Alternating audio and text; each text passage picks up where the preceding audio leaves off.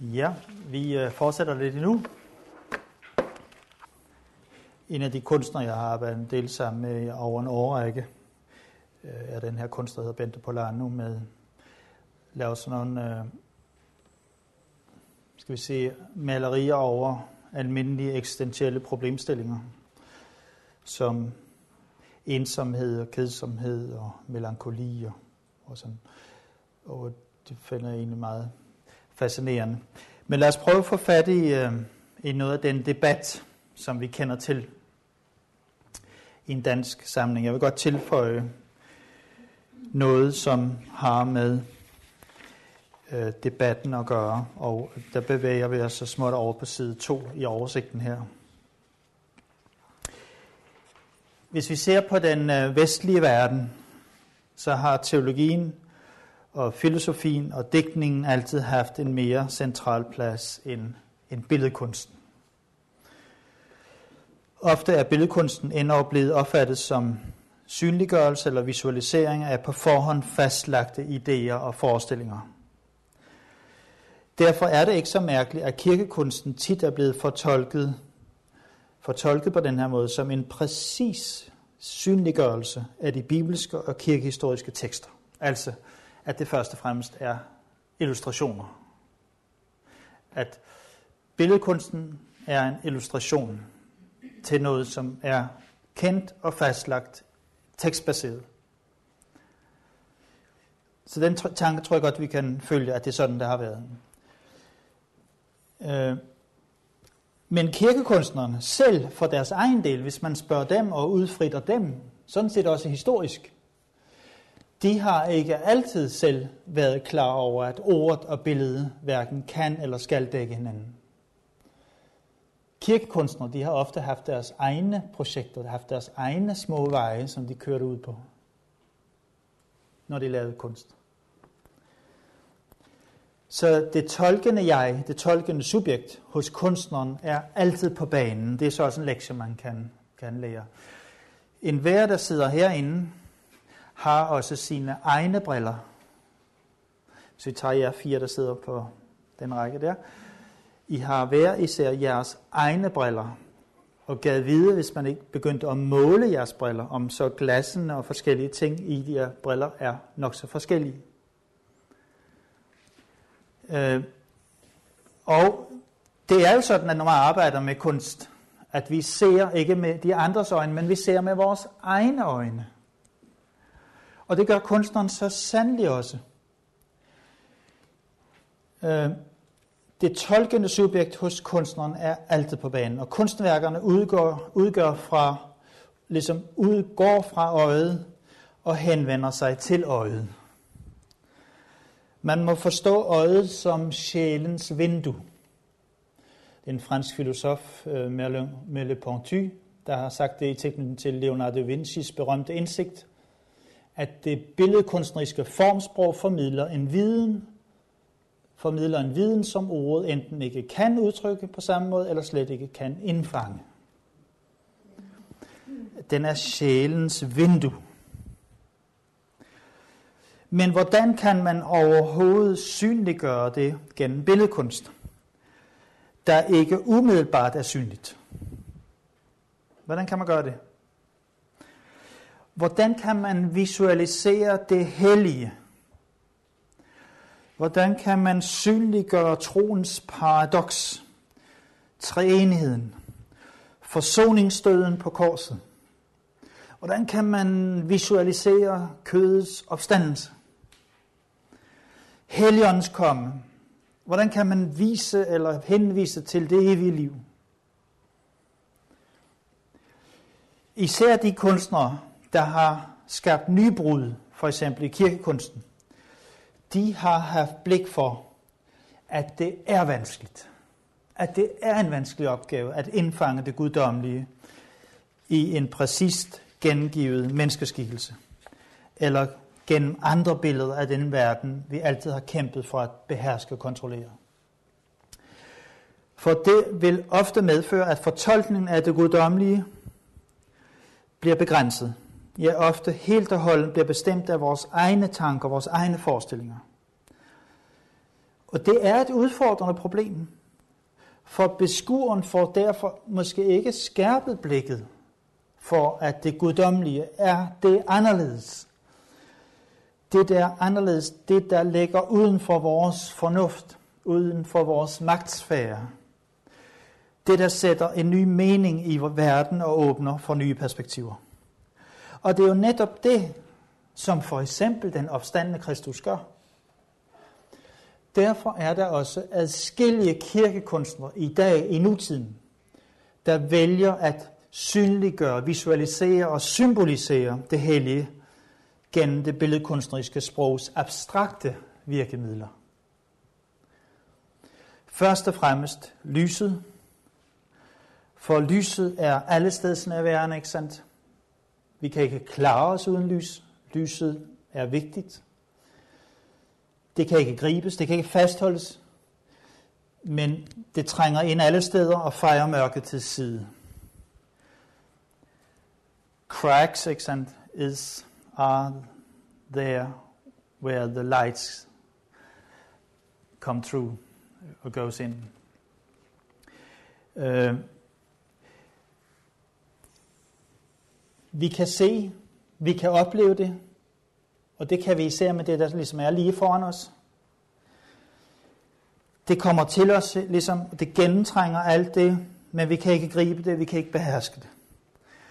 Netop sådan gennemtrænger Guds ånd og Guds kærlighed vores verden. Den skaber liv, den skaber håb og mening der, hvor fortvivlelsen og dødens mørke skygger har været enerådende. Her kunne det måske være interessant at nævne et overvejende dansk teologisk perspektiv og se på den kunstdebat, der har været i tilknytning til for eksempel kirkeudsmykninger. Øhm, der vil jeg nævne to eksempler. Jeg synes, det er oplagt at tage de to eksempler. Det første øh, går på Grundtvig, som i en dansk og nordisk sammenhæng har givet flere inspiration til at formidle litteratur og kunstoplevelser i kirkerummet. Jeg har spurgt mig selv, hvorfor netop han har evnet det. Jeg tror, at Grundtvig hører til dem, der har set, at vi ikke bare skal foragte kroppen. At vi ikke bare skal foragte verden og tale ilde og ondt om dem. At vi ikke kun skal løfte det åndelige frem, som det, der alene betyder noget. Fordi spørgsmålet dukker op. Har Gud ikke ville den her verden? Har han ikke haft noget ønske om, at den her verden skulle være her? Altså det er nærmest et retorisk spørgsmål. Har han ikke taget menneskelivet alvorligt ved at klæde sig i en menneskekrop og gå ind i alle menneskelivets faser? Er der stadig nogle guddommelige tegn i den her verden? Eller skal vi kun prædike en frelse væk fra jorden, væk fra kroppen, væk fra vores eksistens, som vi kender den? Da Gud skabte mennesket, så skabte han det i sit billede. Sådan at det i kraft af at være et billede eller en afglans af Guds væsen har en særstilling, en værdi. Grundtvig udtrykker det jo i en sang på den her måde, at mennesket er i Guds billede skabt med levende ord på sin tunge. Samtidig, når det er sagt, så lever vi i en verden, der er præget af af mørke, af synd, af død. Og al menneskets billedlighed er jo ikke længere intakt. Vi kunne ønske, at det var anderledes, men det er det ikke. Derfor måtte Gud også blive menneske. Man kan sige, at gennem inkarnationen, det at han blev menneske, blev kød og blod, så er også det lemlige og det sanselige taget alvorligt. Det kan også udtrykkes lidt anderledes. Også i møde med et menneskes kærlighed, kan vi gøre os et billede af Guds kærlighed til os. Det billede kan man godt bruge. Erindringen om det hellige vil aldrig blive helt udvisket. Selvom synd og ondskab præger så meget af dagens orden og det enkelte menneskes liv, så kan vi aldrig totalt udviske erindringen om det hellige. Længsten efter i en hjemløs situation Længsen efter hjemmet vil på en eller anden måde være det.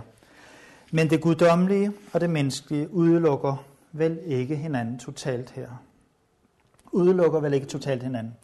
Er det ikke sådan, som Grundtvig siger, lys vågent for alt skønt og stort herneden, men med de dybe længsler velbekendt, kun fyldesgjort af glans fra evigheden.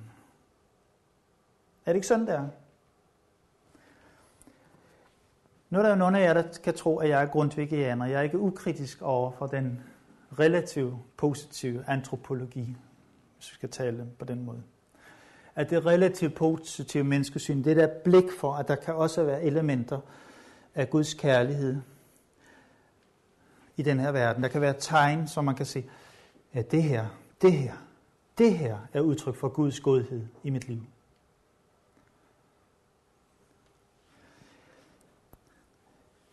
Dernæst så vil jeg kort referere til kunstdebatten i en dansk kontekst, og det synes jeg er interessant. Og her kommer I nok flere af jer mere på hjemmebane, så I kan tænke med.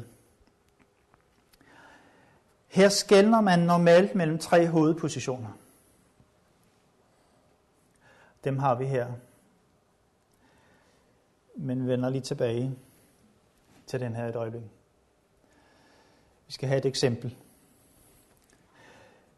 Øh, debatten består ofte mellem den kristocentriske kunst og den gode kunst og det sublime. Det vil sige kunsten uden lighed, uden symbolik, uden at der er nogen særlig symbolik, som knytter til ved den kristne tradition. Det er det, man kalder det sublime. Måske mange her vil kende til de diskussioner, der i mange år fulgt omkring Karl Henning Petersens fabelvæsen, eller formuleret lidt pænere, dansende engle, som udgør udsmykningen af Ribe Domkirke fra 1982. Det er faktisk allerede 32 år siden,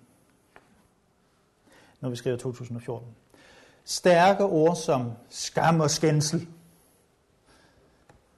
eller smølfer. Det var Erik A. Nielsen og Margrethe Augen, der brugte det udtryk. Smølfer er blevet inddraget i debatten om den her kobra-kunstners udsmykning af apsisvælven i kirken. Indholdet af debatten kan tilsigtet og utilsagt, utilsigtet illustrere de positioner, der gør sig gældende på den her arena. For spørgsmålet er, skal kirkekunsten udelukkende bygge på krav om æstetisk kvalitet?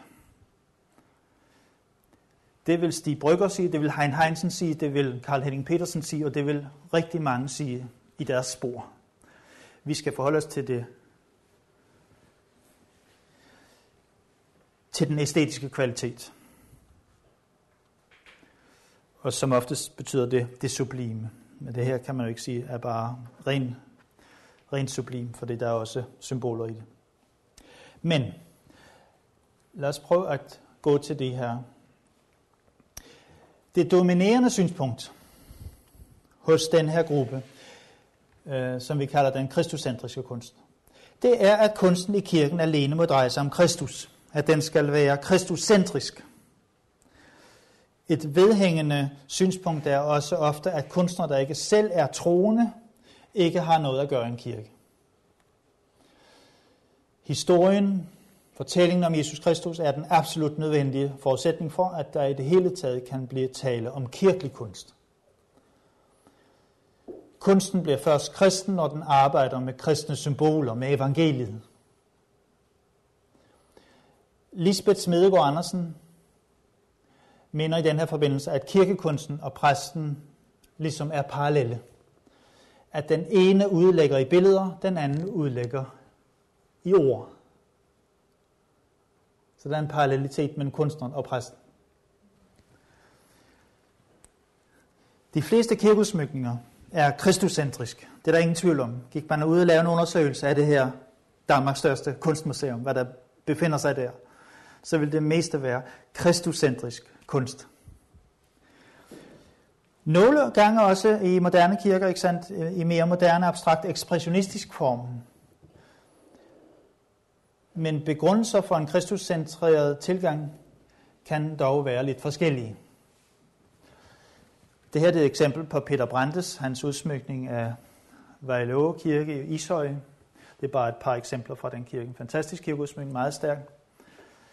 Og øh, det har været svært for mig at finde nogle billeder, sådan, som jeg kunne tillade mig at vise. Så jeg har ikke så mange billeder af den udsmykning. Men øh, nogle af de kunstnere, som bliver brugt meget i de her år, det er for eksempel Maja-Lise Engelhardt, og det er hendes mand Peter Brandes, som, fordi de direkte har tydelige referencer til det helt centrale i kristendommen. Øh, men spørgsmålet er selvfølgelig, er det et krav, skal det være et krav, at den skal være kristuscentrisk? Lad os prøve at sige lidt om den anden model, den anden måde at tænke på. Synspunktet her om den gode kunst, det er, at kirkens kunst først og fremmest er god kunst. At den er præget af dem, der mener, at al god kunst er religiøs kunst. Al god kunst er religiøs kunst. Synspunktet samles vel i virkeligheden bedst op af Hans Edvard Nørgaard Nielsen. Hans Edvard Nørgaard Nielsen, der i et foredrag blandt andet sag, fordi kirken lægger vægt på en sindelagskontrol, så befordres pastichen, altså efterligninger. Altså fordi kirken lægger vægt på sindelagskontrol, så befordrer man efterligningerne. Og man fristes til hyggeleri, siger han. Hvis man betingelsesløst inddrog den bedste kunst, den gode kunst i enhver samtid, så vil man automatisk få kvalificerede løsninger. Fordi det er umuligt at arbejde for et på enhver måde så vældigt hus, som kirken er det, uden at forholde sig til dens indhold og dens budskab. Og der er jo ingen tvivl om, at Hans Edvard Nørgaard Nielsen for sin egen del er dybt forankret i den kristne tradition, også selvom man har nogle reservationer over for den kristne tradition. Han har dyb respekt for kirken, han har dyb respekt for den kristne teologi og kristne tradition. Ingen tvivl om det. Så det er nu ikke altid så dårligt at være vejledt af netop ham. Men der er flere forlæg, forlæg til det her synspunkt. Øh, men det er muligt, tror jeg, at skære synspunktet skarpt til på den her måde, ved at sige sådan her. At al religiøs kunst er ikke god kunst, men al god kunst er religiøs kunst. Det vil øh, repræsentanterne for det her syn sige. At al religiøs kunst er ikke god kunst, og der vil de måske henvise til, at man kan bare tage rundt i missionshuse og andre kirkehuse og se, hvad der hænger der. At det ikke er altid verdens højeste og bedste kvalitet. Men al god kunst er religiøs kunst. Derfor er der også mange, der vil lægge afstand til det synspunkt, at der findes specifik kristen kunst. Kunsten i kirken kan kun hævde sig ved at være god kunst. Og det er jo her, at forsvaret for Karl Henning Petersen sætter ind. Ikke sandt? Forsvaret for hans kirkeudsmynding i Ribe, den tager sit afsæt her. Det gælder altså også forsvaret for helt non-figurative, abstrakte værker i kristendommens helt særlige kontekster, som vi kalder kirker. Men der er yderligere et synspunkt, som vi skal have forklaret. Og det handler om det sublime, hvor der ingen ligheder og symboler er. Det er en tredje gruppering, vi finder i debatten. Og den anser det for kunstens opgave at vise det sublime, hvad vil det sige? Det vil sige det ophøjede, noget i æstetisk sammenhæng grænsesprængende, noget overvældende. Og der er man overbevist om, at det i vores tid er umuligt. Det er umuligt at lave religiøs kunst baseret på symbolik eller afbildning. Det har i den grad været en hårdt slående argumentation de sidste 30-40 år.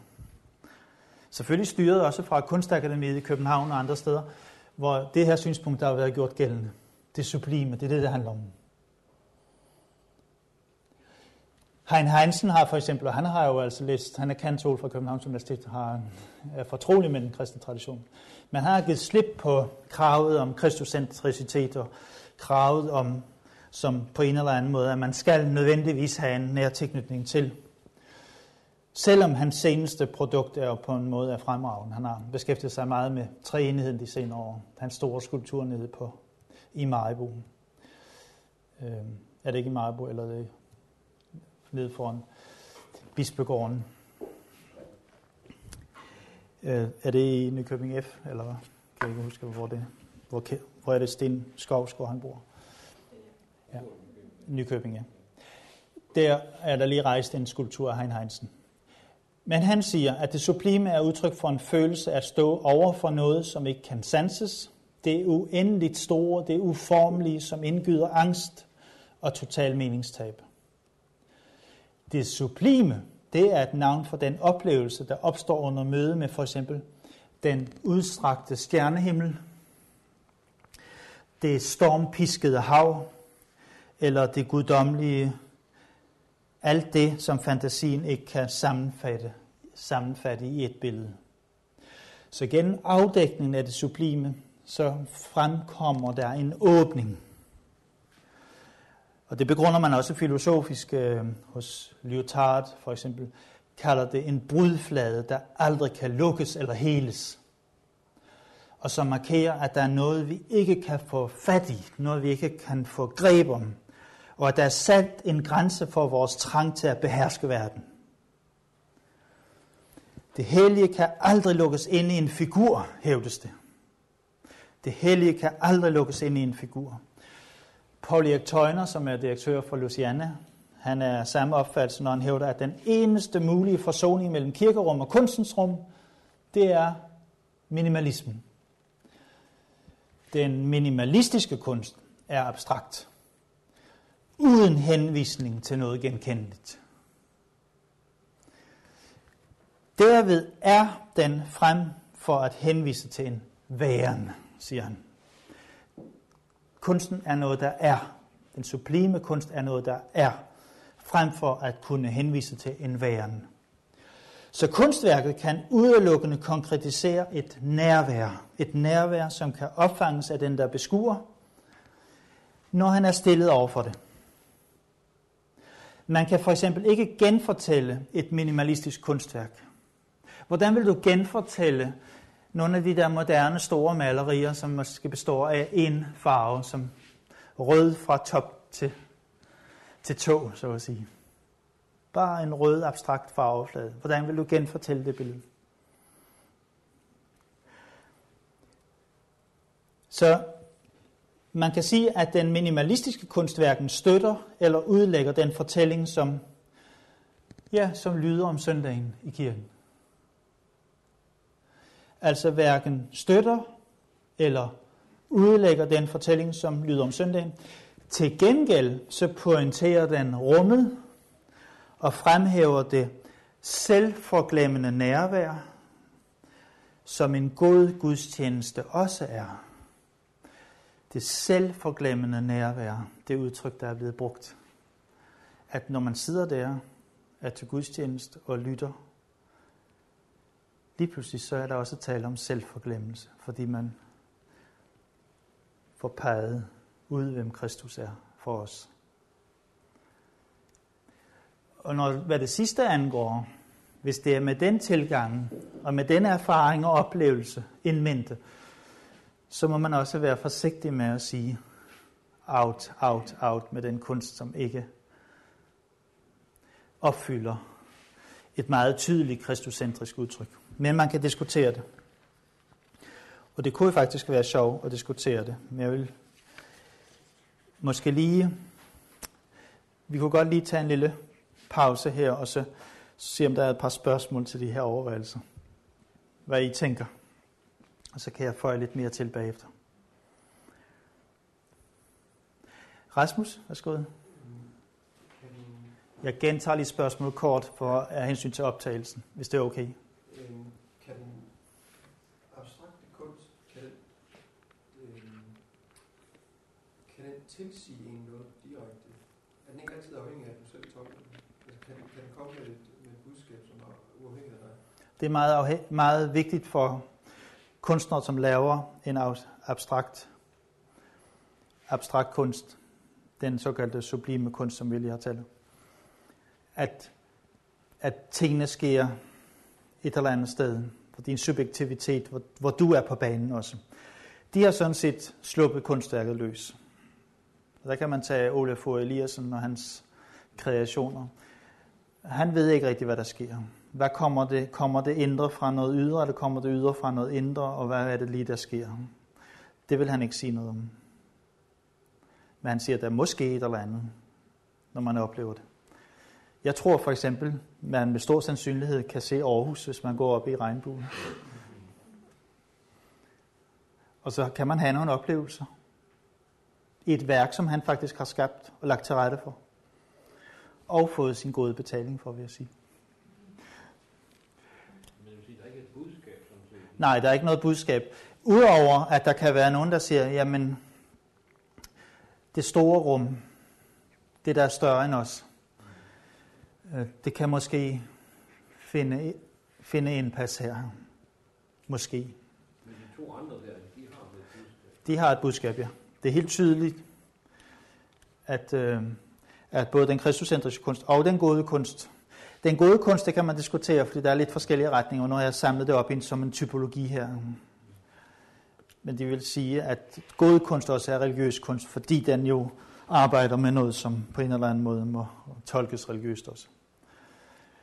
Ja, og så var der øh, Elisabeth. Øhm, hvordan adskiller det sublime sig fra sådan la på la øh, tendensen? Altså er det det samme, eller er det forskellige ting? Fordi jeg tænker, at den ideologi, der er bag det, er jo øh, til en vis grad kristendoms fornægtende, så Ja. der godt kan godt ud af det. Ja, præcis. Og det, som jeg har gjort noget ud af, det er at sige, at det her synspunkt, også omkring det sublime, gør sig gældende i den danske kirkekunstdebat, altså udsmykningsdebatten. At det er synspunkter, der er blevet gjort gældende. Øh, Og det, og det er mange kunstnere i de sidste 30 år, som øh, er blevet tilsat opgaver, også af udvalget for kirkelig udsmykning. Der findes et udvalg inden for akademisk, eller øh, kunstakademiets særlige råd, som er et vejledende organ. Det er ikke det bestemmende organ, det er bestemmelserne ligger stadig lokalt hos menighedsrådet og inden for stiftet og sådan. Men de giver ofte en meget overbevisende argumentation for, at den kunstner eller den kunstner måske skal have den opgave. Og der er en del af dem, som samtidig så er der jo også nogle af de kunstnere, som vi udmærket kender fra andre sammenhænge, nemlig som nogen, der måske har udtrykt at en form for ateisme eller været, været gudsfornægter af forskellige slags. Øh, jeg mener, øh, man kan bare nævne navnet Christian Lemmers, man kan nævne navnet Michael Kvio, man kan nævne forskellige, som bliver bragt i forslag til, til kirkekunst. Skal de have lov til det, når det ikke selv er forbundet på den måde med en fortrolighed eller med troens tilgang?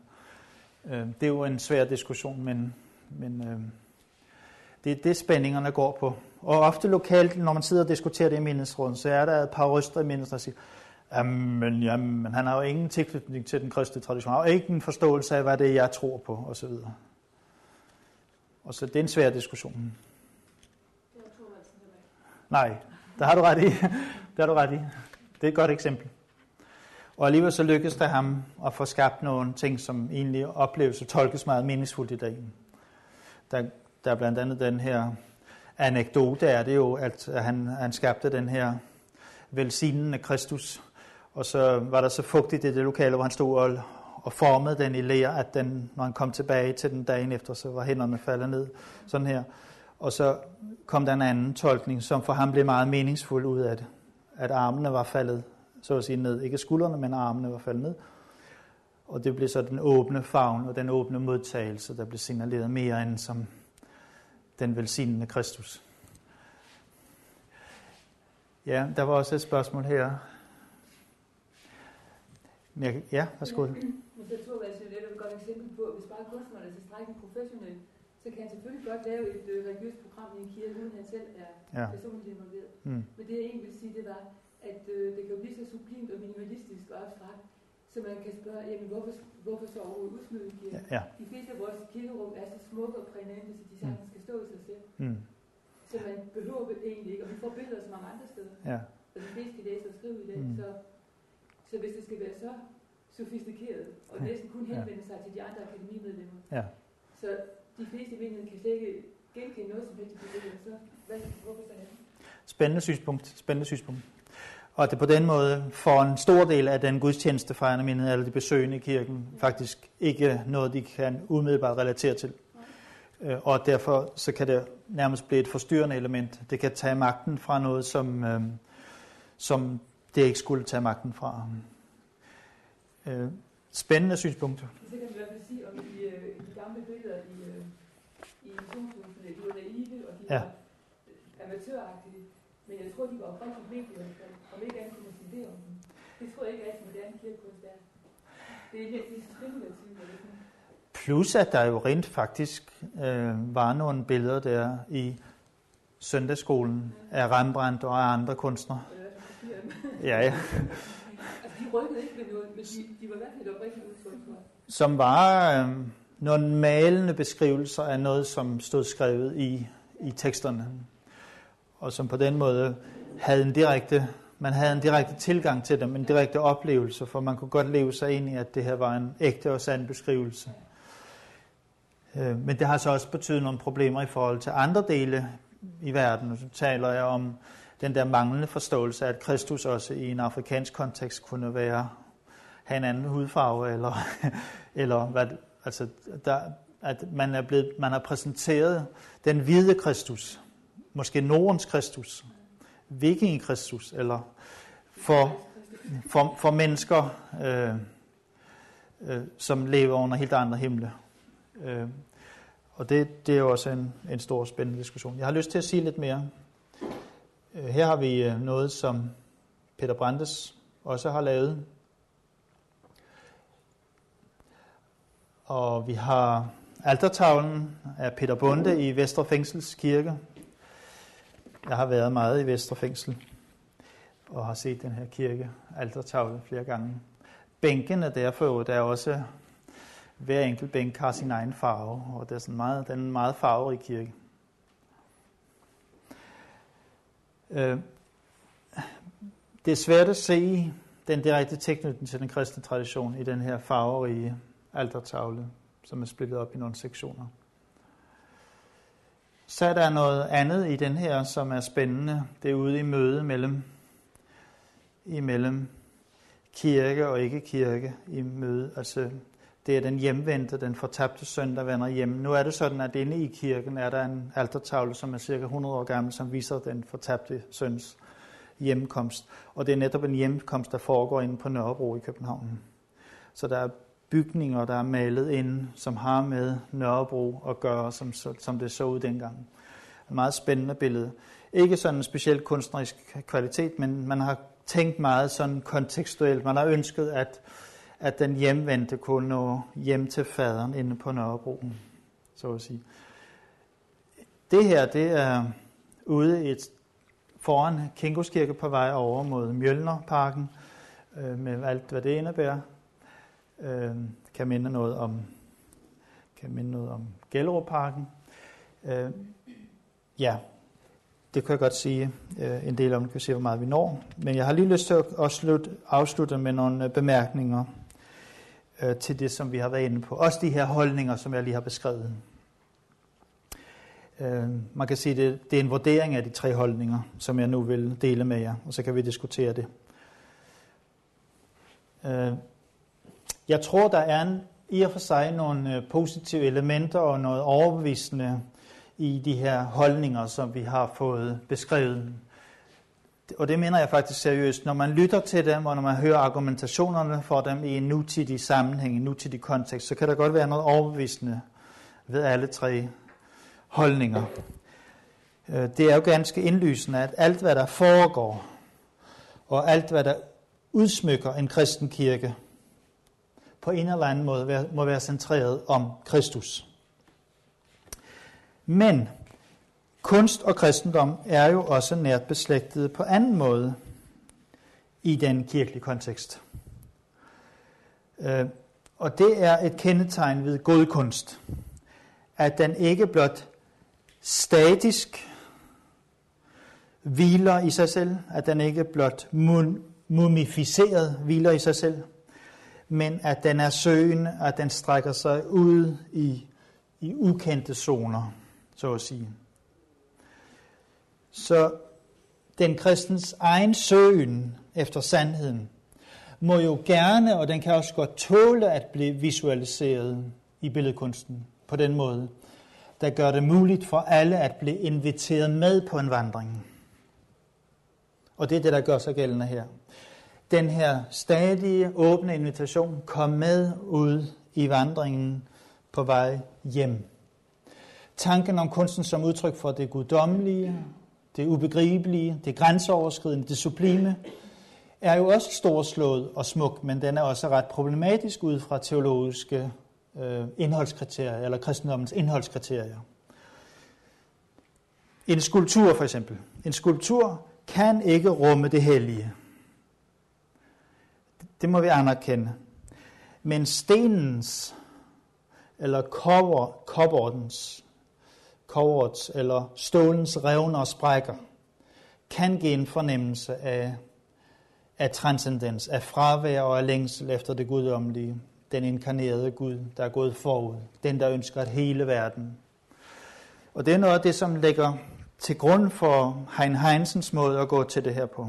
Det er, der kan også være åbninger og sprækker, som kan være en invitation. Og det kan være et begyndelsespunkt for nogen.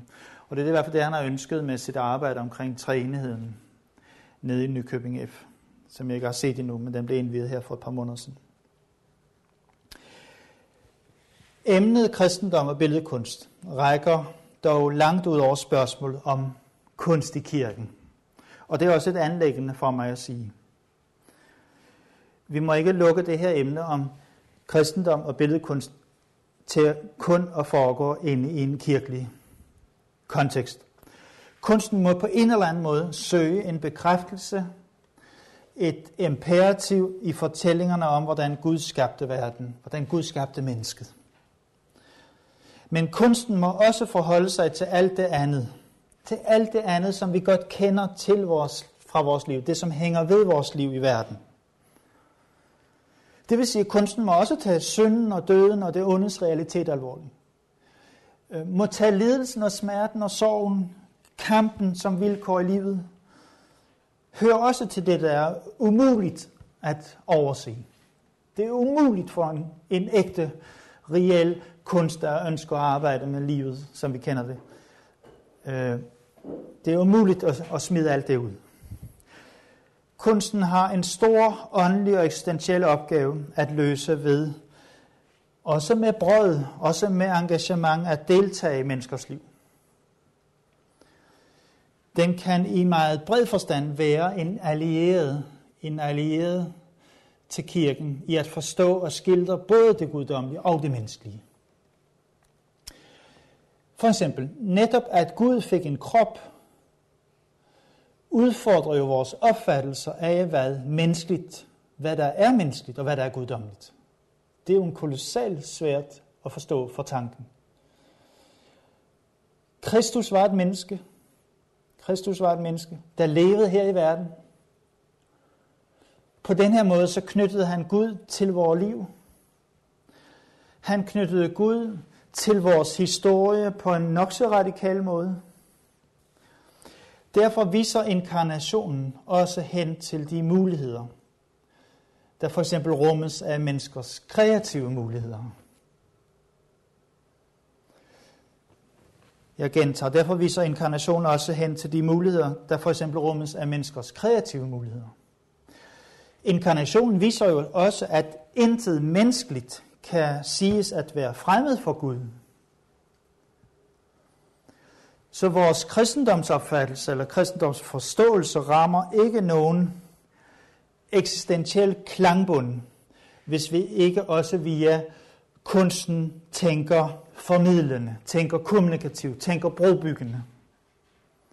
Og inviterer til en åben dialog på de der, via de der brohoveder, som man kan forestille sig, der kan være i tiden.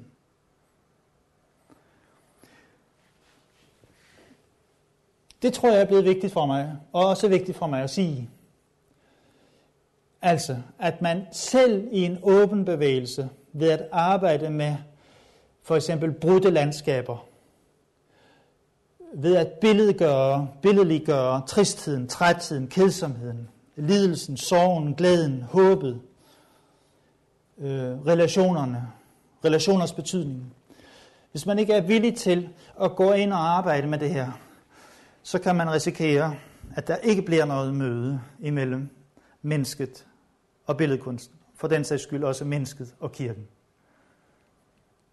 Så der er en fælles arena her, der er en fælles interesse her. Det giver mulighed for at lade kristendommen og billedkunst være i tæt samtale med hinanden. For eksempel kunstprojekter eller udstillingsprojekter på helt åbne arenaer er jo også vigtige af de samme grunde. Mit ønske er for eksempel øh, på en måde, at også mine egne malerier kan afføde en samtale. En samtale om hvad? Om alt det skønne i livet, om alt det grimme, om alt det, der hænger ved os, om vores fællesskaber og relationer, om det, der lykkes og det, der mislykkes. Måske kan kunsten så også føde kim til, til nogle forandringer, til nogle justeringer, så der bliver bedre plads til den anden og til Gud selv. Kan en billedliggørelse på en eller anden måde understøtte eller synliggøre det kristne budskab, jamen så vil jeg også være glad og taknemmelig. Men her tror jeg, man skal være meget opmærksom på, at mange mennesker i dag, på grund af et nok så stort traditionstab, et omfattende traditionstab, ikke altid har koderne. De har ikke altid koderne til at forstå den religiøse kunst. Og meget af den moderne abstrakte kunst kan være vanskelig at forstå for den uøvede beskuer. Så en invitation til at se og beskue, tage i agt og diskutere, for eksempel det, som kaldes den sublime kunst, det er ikke altid det bedste udgangspunkt som en vej ind til den kristne tradition, som jo ofte er meget konkret og meget virkelighedsnær og meget menneskenær. Så der må vi til stadig prøve at få tag i det udfordrende og åbne kodesprog, der hvor det findes, og tolke på det, så vi kan møde mennesker også gennem kunsten.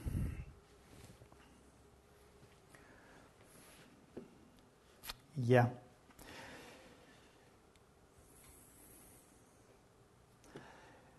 Her er et par billeder mere af den her skulptur.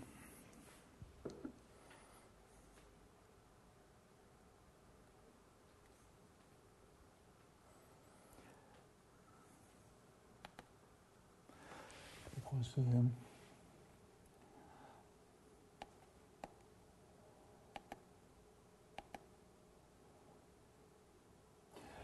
Øhm, jeg havde egentlig tænkt, at jeg skulle sige sådan antydet par af de ting, som jeg vil arbejde med næste års tid, men øhm, det er ikke sikkert, at vi kan nå det. Men måske er der nogen af jer, der har nogle spørgsmål til det, vi har været sammen om. Ellers har jeg det lidt i overskrifter her på, på den sidste del. Men det er noget af det, som jeg gerne vil arbejde meget dyb, øh, mere dybtgående med. Det her tema om forholdet mellem kunst og liv melankoli og skønheden øh, i et par bogprojekter det næste år tid her. Det er vanskeligt at forestille sig en type skønhed, hvor melankolien ikke også er indeholdt, siger Baudelaire. Og det har jeg prøvet at undersøge historisk. Yes, lad os stoppe der. Er der nogen, der har nogle spørgsmål eller kommentarer til noget af det, vi har været inde på nu? Jeg har fyldt mange ord på billedkunsten. På den måde er der noget paradoxalt. Egentlig så kan man ikke tale om kunst på den her måde. Der er jo noget paradoxalt, hver gang man holder kunstforedrag. Man kan, altså der er noget modsætningsfyldt, som bare ikke harmonerer. Man bruger så mange ord til at forklare, hvad kunst er, hvad billedkunsten er, og hvad den kan osv. Fordi øh, kunst er til for syns skyld. For syns skyld. Og det, det, det er øjet, der ser. det er jo ikke en foredragsholders ord, der ligesom i den sammenhæng skal bære det hjem. Yes, har I nogle øh, spørgsmål og kommentarer til det her? Så må I... Ja, Ruth. Man kan ikke, altså når man ser et kunstværk, så, så ser man det med øjnene. Ja. Men det vil jo altid røre ved hendes følelser. Det er rigtigt. Så det standser jo ikke ved øjnene der. Nej. Og, og, og, og så tænker jeg, at der bliver puttet mange ord på i aften. Øh, men når jeg ser det der billede også, så kunne, kunne jeg udtrykke nogle ting i aften og, og Ja. ja. opleve nogle ting gennem det. Men hvis jeg ser det om en uge, Ja. så oplever jeg måske noget Ja, andet ja, også. ikke? ja. Det er vel en del af det, øhm, at det også er dannet inde i os, ja. og dannet nogle, Mm. nogle følelser, nogle oplevelser, nogle, øhm, Ja. ja. ja, måske hænger det sammen med noget Ja. ja. andet, man også har oplevet, ikke? Ja. Præcis. Og der gør det sig jo netop gældende, at det er den enkelte, der ser og oplever erfaring. I tilknytning til hvad? Jo, i tilknytning til den erfaringsbagage, eller det liv, man bærer med sig. Så at sige fra tid til anden også. Og det har du fuldstændig ret i, at de der subjektive erfaringer, de kan være nok så, og de der tolkninger, man gør af det, man ser og oplever, og det, man møder, det, man kan relatere til, at det kan skifte også. Og på den måde, så kan selv forskellige livsfaser jo, kan jo virkelig gøre sig gældende med tanke på, med tanke på, hvad man ser og oplever. Her har vi det her citat. Det er vanskeligt at forestille sig en type skønhed, hvor melankolien ikke også er indholdt. Det er jo egentlig et gammelt synspunkt, vi har fra Aristoteles og andre, der har- gør sig gældende, at, at melankolien så at sige, er en forudsætning for, for god kreativitet, eller kreativ, kreativitet, der, der flytter noget, så at sige. Meget interessant synspunkt. Men jeg tror, der, Ja, det er ret i. Det er, det er ganske rigtigt. Skal vi lige se her. Jeg er et fantastisk, par fantastiske linjer fra et digt af Inger Christensen. Der er ingen, vi ikke kan gøre noget for, selvom det er umuligt. Og øh, den her kvinde, som skulpturen refererer til, holder om sig selv, er på en måde blevet så, så alene med sig selv, at hun er nødt til at holde om sig selv og tage vare på sig selv. Og øh, det refererer sådan set også til nogle erfaring, der ligger i det her billede i et dobbeltportræt. Øh, Bente Polano, som passede sin mor de sidste 3-4 år af hendes liv, og som var hos hende hver dag og hjalp hende hver dag, og faktisk ikke kunne få lavet noget kunst i den periode, fordi det var så krævende, det var simpelthen så udmattende og så krævende. Hun ender op med den dag, hun dør, at sige, hvordan kan jeg hvordan kan jeg leve videre uden min mor, som jeg har været så tæt forbundet med. Så lavede hun det her dobbeltportræt, malede sin mor ind i erindringen, ind i hukommelsen, ind i sit eget hoved. Så det blev et dobbeltportræt, fordi de havde været så nært øh, knyttet til hinanden. Og sådan kan man arbejde med smerte og sorg, og hvad er melankoli, hvad er øh, kedsomhed, og hvad er den der alenehed og forladthed, jo, det er jo netop en erfaring af, at der er noget, man har tabt, der er noget, man har mistet, der er noget, man er blevet adskilt fra, der er noget, man ikke længere har tilgang til, som man, man mistede, noget, man ikke kunne tåle at miste, og det var nødt til at, at arbejde med. Og i den sammenhæng får kunsten jo også en selvterapeutisk funktion, netop man bruger erfaringer, man bruger sit liv, man bringer det i spil, man holder det ikke tilbage, man bringer det i spil, og så spejler man nogle ting, som man selv kæmper og udfordrer sig vældig meget i. Øh, ja, så jeg tror, det, her, det var for at visualisere noget af det, du ligesom også prøver at sige, at man kan bringe nogle ting med sig, ind, også i ens forståelse af, hvad man ser. Ja, Jeg kunne godt tænke mig at spørge, nu dine egne billeder, øh, nu kender jeg jo en del af dem. Øh, hvordan vil du selv, øh, det, det vil blandt andet kalde den kristocentriske, øh, det er god kunst, og men jeg opfatter det mest det hvordan Okay. skriver du her, at det er uden ligheder og symboler? Ja. Og du Ja. placerer jo også en vinge i et, øh, i Ja. carried on a wing, det er Mm. jo et symbol. Mm. Ja, det er det. Men jeg placerer mig jo sted øh, lige midt i det landskab, så det er åbent over for en fortolkning og en tydning og en diskussion af, hvad betyder det her, men i et abstrakt ekspressionistisk sprog, men netop ikke et helt abstrakt sprog. Det er ikke bare farvelade, der er smurt uden. Det er der er også figurative elementer. Der er brydninger, der er en vinge, der er ting og sager, som optræder, og som oftest i noget, der ligner et landskab. For eksempel i 2004, det var den anden juledag i år, det 10 år siden, at tsunamien var der, og det var noget, som jeg arbejdede meget med, fordi jeg er også tæt forbundet med, med øh, øh Jakob Kuffer og hans kone og deres børn. Vi, vi kom meget sammen i den tid. Og øh, jeg snakkede med ham hver dag under hele hans teologistudium, fordi han havde læseplads der, hvor jeg færdedes på det teologiske fakultet. Men man bliver bundet til et menneske, og hvordan bearbejder man det også sådan, hvordan kommer man videre med det tab, der ligger i, at nogen bliver taget af tsunamien? Jamen der arbejder man jo så, øh, for min del bliver det sådan nogle landskaber. Jeg vil prøve at se, jeg har taget lidt med her. Øh, det kan godt være, at det bliver så mørkt og så dystert og så horribelt som, som i den her blå melankoli. Det kan også blive noget mere vildt. Jeg lavede sådan en eventyrlandskab om, hvordan jeg forestillede mig, at det uventede brød ind i mit liv og tilværelse. Det uventede. Der var ingen, der havde ventet det. Der var ingen, der havde ønsket det. Det måtte for enhver plads ikke ske. For enhver, øh, for, altså det måtte ikke ske. Og alligevel så skete det. Det brød ind, så at sige. Og derfor så har vi de her mærkelige landskaber. Øh, øh, ja. Men det betyder ikke, at det er totalt håbløst, at der overhovedet ikke er noget lys, der kan, øh, kan bryde igennem. Det, det kan sådan set godt ske. Nu er det her lavet for 10 år siden. Jeg tror nok, at jeg har videreudviklet det ja, i dag på mange måder. Jeg er i hvert fald blevet skarpere på nogle ting. Jeg har lige i nogle weekender nu prøvet at finde en dag hver weekend i forgangen weekend, lavet fire store malerier, som skal bruges til en udsmykning i Haderslev. Øh, og det, der har været rigtig dejligt at få lov til at stå der ligesom i en travl tid og få faldet til ro foran læreren igen. Så. Men det kræver jo også med de abstrakte ting og sådan noget, at man så er villig til at bruge noget, altså som beskuer er villig til at bruge noget tid. Noget tid foran det, ja. Altså det er jo ikke bare noget, der sådan lige kommer. Nej, nej. Altså. Det går ikke at sætte sig på en, en skoter og køre igennem Louvre, kunstmuseet Louvre. Det er Ove Wikstrøm, der bruger det billede, at der er mange mennesker, mange turister, de, det er som om de kører fuld race igen Louvre. Der er så meget, det er så overvældende. I håb om, at der kan være en enkelt ting, et enkelt kunstværk, som kan fange deres opmærksomhed. Men det er jo en meget overfladisk tilgang at have til det, hvis man bare jagter videre, som man gør til hverdagen.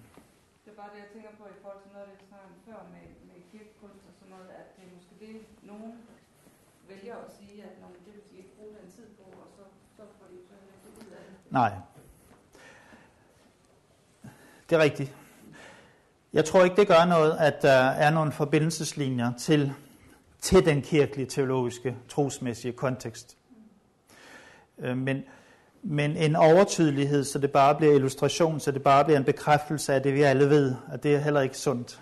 Øh, vi har brug for at komme på banen. Vi har brug for at komme på banen og fordybe os. Og det samme, øh, jeg forestiller mig Gustav Mahlers musik. Øhm, hvis man beskæftiger sig med Gustav Mahlers symfonier, hans musik, så øh, tror jeg ikke, at de skal, kons- at de skal konsumeres på samme måde som triviallitteraturen købt ned i den nær- nærliggende kiosk. Der er ingen grund til at fordybe sig særlig meget i den der triviallitteratur. litteratur det, det, det bygger ikke meget op, og det forandrer ikke meget i vores liv. Samtidig så tror jeg, at man får rigtig meget mere ud af at fordybe sig i musikken. Give den tid, som musikken kræver af en. Og det nævner jeg også som reklame for øh, Elisabeth Hartmann Evald, der skal sige noget næste gang. Og det kan jeg glæde jer til, og der skal vi være mange, mange flere her. Der er et minus, jeg kan se ved den mandag, da jeg selv skal holde foredrag i Løvenkloster. Kloster. Ja. Men jeg skal nok lytte til det. Øh, I aften var jeg selv optaget, men det får du ikke lov til næste gang. Jeg skal nok finde en vært, der kan optage det. Mm. Det her. Tak for i aften. Kom godt hjem. Det var dejligt at være med.